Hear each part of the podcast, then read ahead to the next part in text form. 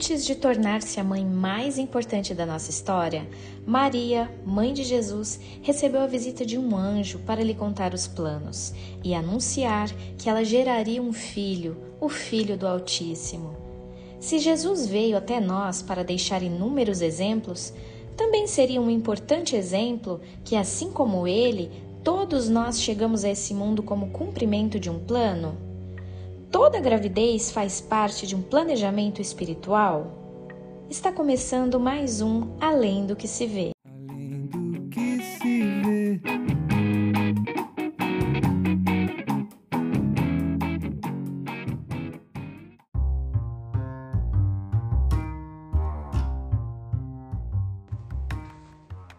Olá, senhoras e senhores, meninos e meninas! Está começando mais um episódio do podcast da Associação Espírita Lar Maria de Lourdes, que traz um olhar mais profundo e atento aos acontecimentos da vida, um olhar além do que se vê. Nessa edição, gravada novamente cada um em sua casa, participam eu, Talita, Marcelo, Pedro e Eliane, e o tema de hoje é Toda gravidez faz parte de um planejamento espiritual? Neste mês de maio, mês das mães, vamos abordar um assunto super intrigante que nos leva a conhecer um pouquinho mais sobre a doutrina espírita e sobre os planejamentos reencarnatórios. Marcelo, me diz uma coisa: tem jeito de alguma vida chegar a esse mundo assim, aleatoriamente, por acaso? Talita, por acaso existe acaso? Eu vou responder essa pergunta com trechos do Livro dos Espíritos. Na questão número 330, Kardec traz a seguinte pergunta: Os espíritos conhecem a época em que terão de se reencarnar? Resposta dada a Kardec foi a seguinte: Eles a pressentem, como o cego sente o fogo de que se aproxima. Sabe que devem retomar um corpo como sabeis que deveis morrer um dia, mas ignora quando isso acontecerá. Também na questão 333, Kardec pergunta: a união da alma com este ou aquele corpo está predestinada ou no último momento é que se faz a escolha? Resposta dada. A Kardec foi: o espírito é sempre designado com antecedência, escolhendo a prova que deseja sofrer. O Espírito pede para se encarnar. Ora, Deus, que tudo sabe e tudo vê, sabe e vê com antecedência que tal alma se unirá a tal corpo. Então fica claro que todo espírito que chega a esse mundo faz parte de um plano divino construído com antecedência. Nisso podemos entender que nenhuma gravidez é aleatória, ou é fruto do acaso, ou sem importância. Toda gravidez resulta de um espírito que foi designado com antecedência a se ligar àquele corpo. Pois é, Marcelo, essa é assim uma dúvida grande para muitas pessoas, né? E em nossa vida aqui na Terra, nós temos nosso livre-arbítrio, as nossas escolhas, assim como nós temos algumas provas que nós mesmos escolhemos passar muito antes de nós estarmos aqui, né? Daí fica aquele pensamento de que quando a gente vai ter um filho, será que isso estava no planejamento, não estava no planejamento?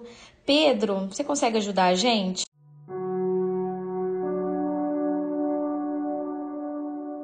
Pessoal, ter um filho pode não estar nem um pouquinho no planejamento de algumas pessoas aqui na Terra, por isso tantos são pegos de surpresa.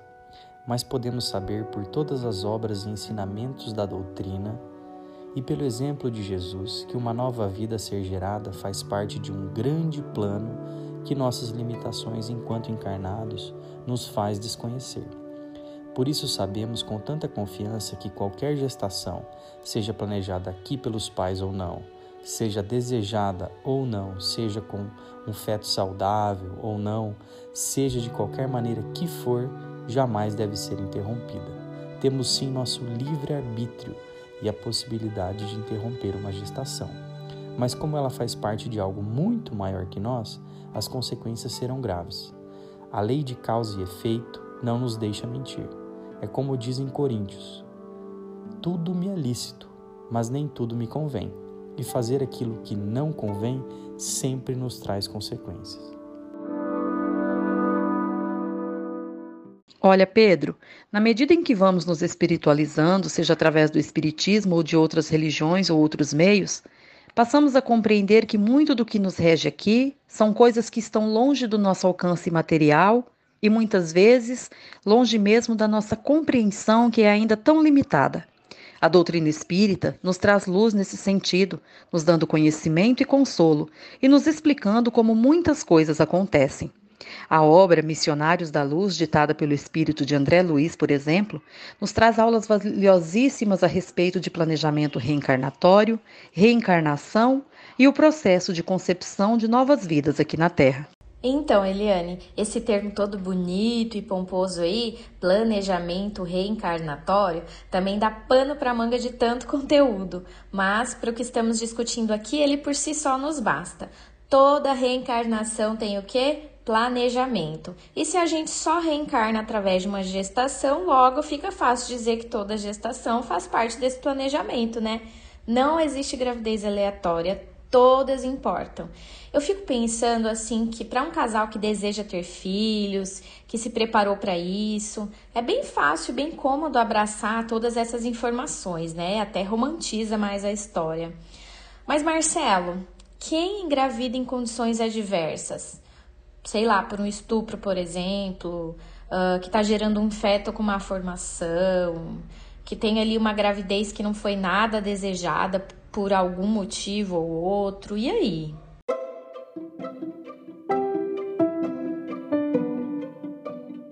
Deus é bom e justo. Sempre. Devemos confiar nele. Se ele permitiu o cumprimento de uma gestação, seja ela como for, é pela única e simples razão de que o cumprimento daquele planejamento reencarnatório pode trazer evolução espiritual aos envolvidos. Irá nos impor provas que, na maioria das vezes, nós mesmos escolhemos antes de reencarnar. Provas essas que sabíamos da sua importância para nos conduzir à elevação. Quantas vezes nos questionamos sobre a dureza das provas pelas quais passamos não é mesmo? Imagine só, uma mãe gerando um filho sem condições, sem vontade, cheia de problemas. A solução jamais será interromper essa gestação, impedindo esse espírito de retornar à vida corpórea. A solução está sempre em transpor as provas que nos são apresentadas, e se assim fizermos com confiança na justiça divina, sairemos delas mais fortes, resilientes, evoluídos. Quando entendemos sobre reencarnação, lei de causa e efeito, livre-arbítrio e tantas outras coisas, não há maneira de duvidar da justiça de Deus. Temos sempre a certeza que estamos onde deveríamos estar, passando pelo que deveríamos passar. Por todo esse conhecimento e essa vivência, nós estamos constantemente fazendo um apelo à vida, para que as gestações não compreendidas e não desejadas jamais, jamais sejam interrompidas. Aquele ser que estava ali se unindo a um novo corpo é um espírito com uma história, um planejamento, uma missão.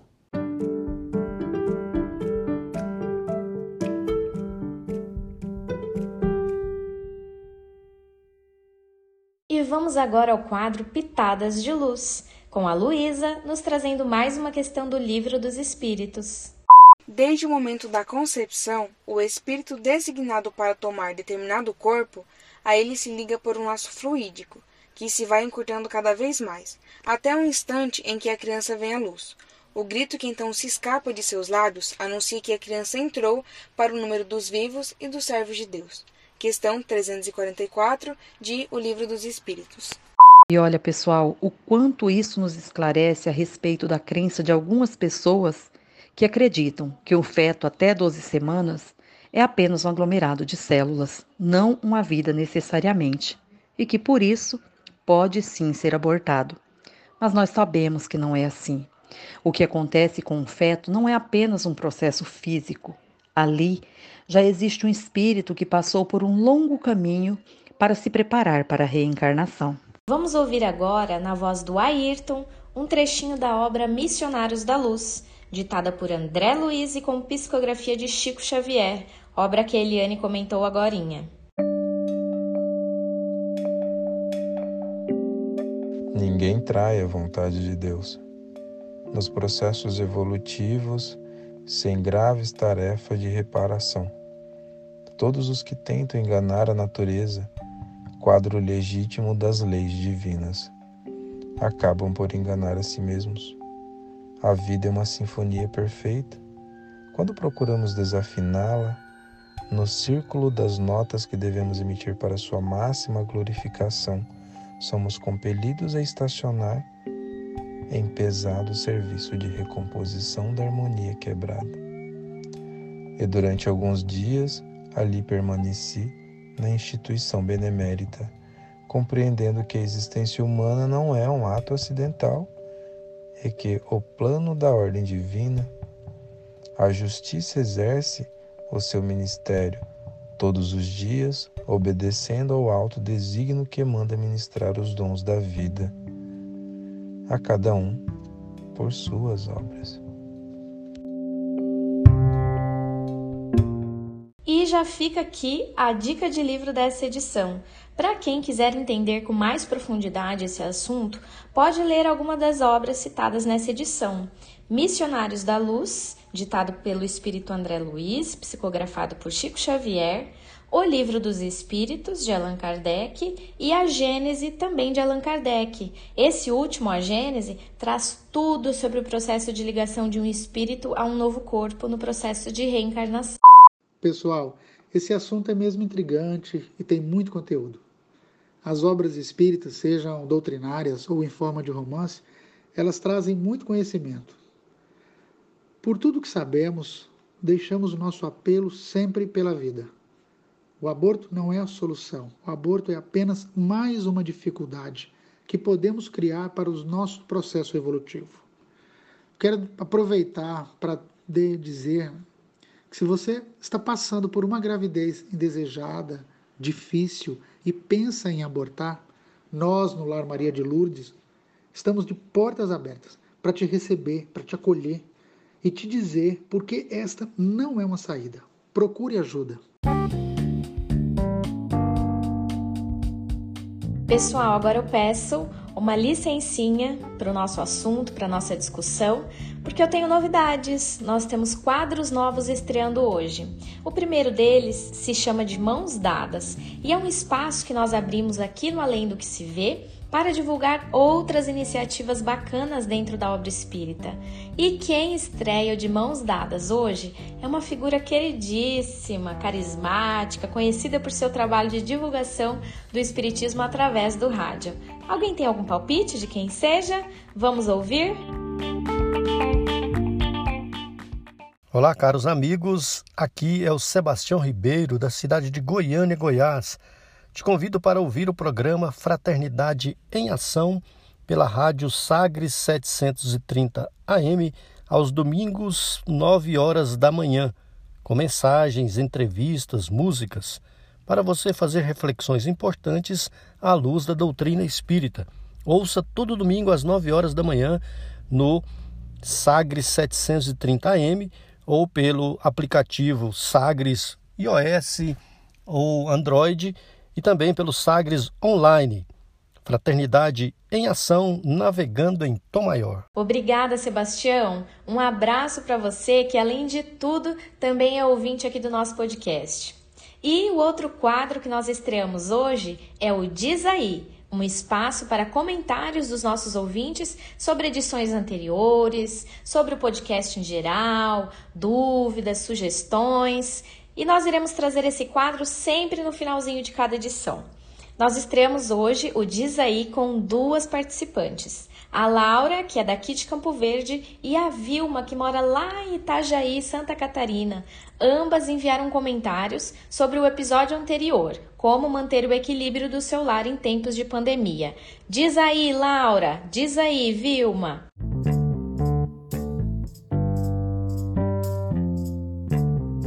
Meu nome é Laura, da cidade de Campo Verde, Mato Grosso. Essa edição do podcast Além do que se vê traz um tema muito importante e muito apropriado para esse momento que estamos vivendo, que é como manter o equilíbrio do lar e realmente diante dessa situação de crise, onde a gente vê muitas notícias e muitas informações bombardeando os nossos pensamentos, manter o equilíbrio e manter um pensamento positivo não é fácil. E a sugestão de implantação do Evangelho no Lar é uma sugestão que vem bem de encontro com as nossas necessidades. Amei o podcast. Não haveria tema melhor para ser trabalhado, ainda mais nesse momento de pandemia, de quarentena, onde as pessoas estão em casa. Né? O culto domiciliar é, é, vai ajudar as famílias a se desenvolver uma oração, uma rotina de oração. Isso é muito edificante, porque haverá um momento de comunhão entre as famílias. Né? Então, interessante do, do podcast, porque é, vocês falam passo a passo como deve, como deve ser feito o culto domiciliar. Né? Então, as pessoas elas estão sendo orientadas elas vão aprender como fazer, né? Será uma bênção, o trabalho está lindo, está maravilhoso, que Deus continue abençoando vocês. Esse podcast tem que ir longe, que muitas famílias precisam ouvir. Parabéns!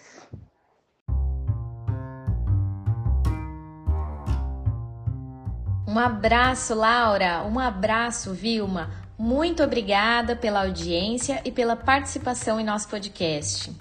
E agora está chegando ao fim mais uma edição do Além do que se vê, o podcast da Associação Espírita Lar Maria de Lourdes, com um apelo à vida neste mês de maio, o mês das mães. Participaram hoje eu, Talita, o Marcelo, o Pedro e a Eliane, além dos participantes super especiais deste episódio. Pesquisa, produção e edição de som, Instituto da Divulgação e Núcleo de Comunicação Social.